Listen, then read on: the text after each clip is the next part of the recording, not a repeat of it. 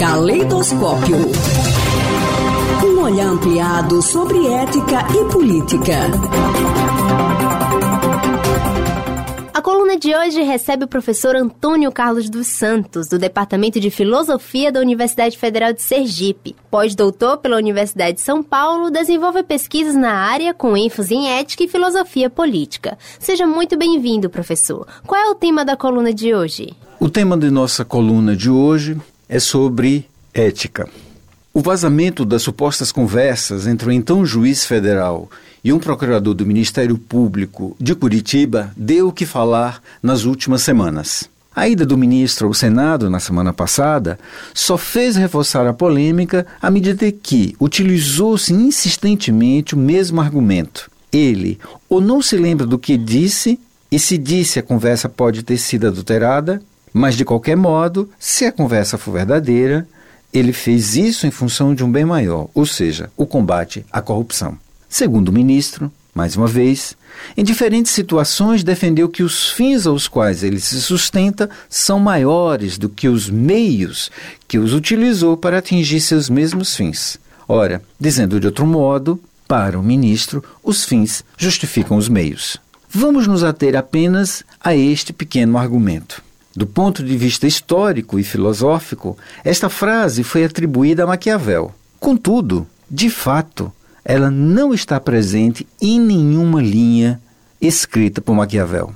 Em compensação, este tema está no livro A Ética Nicômaco de Aristóteles, mas com outra conotação. Segundo esse grego, o nosso objetivo último na vida é alcançar a felicidade, que ele denomina eudaimonia em grego mas ela só é alcançada com muito esforço. Ela exige abnegação, dedicação e tempo, e que não podemos alcançá-la de qualquer jeito e de qualquer forma. É neste sentido que a felicidade implica a ação ética, ou seja, a nossa disposição em atingir segundo escolhas deliberadas. Também é neste sentido que a ética visa nos tornar bons em relação aos outros e a nós mesmos.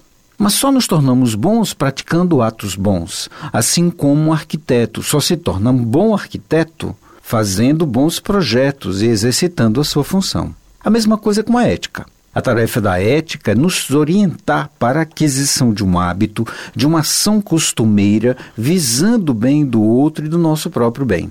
Isto significa dizer que a ética implica necessariamente a política, a vida dos homens vivendo em comum. Costumo dar um exemplo para os meus alunos, que é o do semáforo. Um semáforo é uma convenção universalmente aceita de que em determinados cruzamentos é preciso um instrumento com aquelas três cores habituais. O vermelho significa pare, o amarelo cuidado e o verde siga.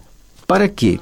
Para que de tempos em tempos nós possamos parar para que outros possam passar e vice-versa. O semáforo significa a lei, a norma, aquilo que é instituído com regras fixas e estabelecidas para quem não obedecê-las. Ela representa a moral. Já o indivíduo, que tem liberdade de escolha, pode não querer obedecer essas mesmas regras, ou porque não teve formação, ou simplesmente pelo fato de que sempre o seu querer, a sua vontade estará à frente das regras e das normas públicas. Esse modo de agir se chama falta de ética ou antiética, ou seja, é aquele tipo de gente que não tem caráter, índole pessoal para impor um limite às suas vontades e por isso bula o semáforo, não obedece à fila, ultrapassa o outro em tudo, etc. É claro que com isso ele pode causar um acidente, matar alguém, mas também pode morrer. Ou seja, quem não tem ética pensa que está imune às intempéries da vida. Então, resumindo, a ética é pessoal e a moral ela é coletiva.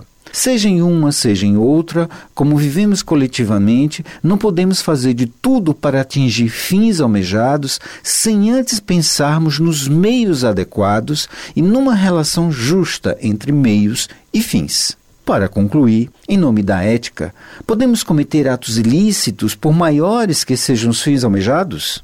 Segundo, os diálogos, o então juiz aconselha e orienta a acusação, cobrando agilidade. Refere-se a pessoas delatadas como inimigas, sugerindo que apenas 30% sejam investigados. fornece fonte a membro do Ministério Público. Sugere a substituição de uma procuradora em determinada audiência, demonstrando preocupação com o desempenho da acusação. Antecipa a decisão de uma das partes e desdenha da defesa, dentre outras. Ora, poderíamos aceitar um julgamento no qual só haveria acusação? Evidentemente que não. Se nós não queremos para nós, não podemos aceitar para ninguém. Esse é o princípio básico da ética, inclusive religiosa. Não desejar para os outros o que não queremos para nós mesmos. Caleidoscópio. Um olhar ampliado sobre ética e política.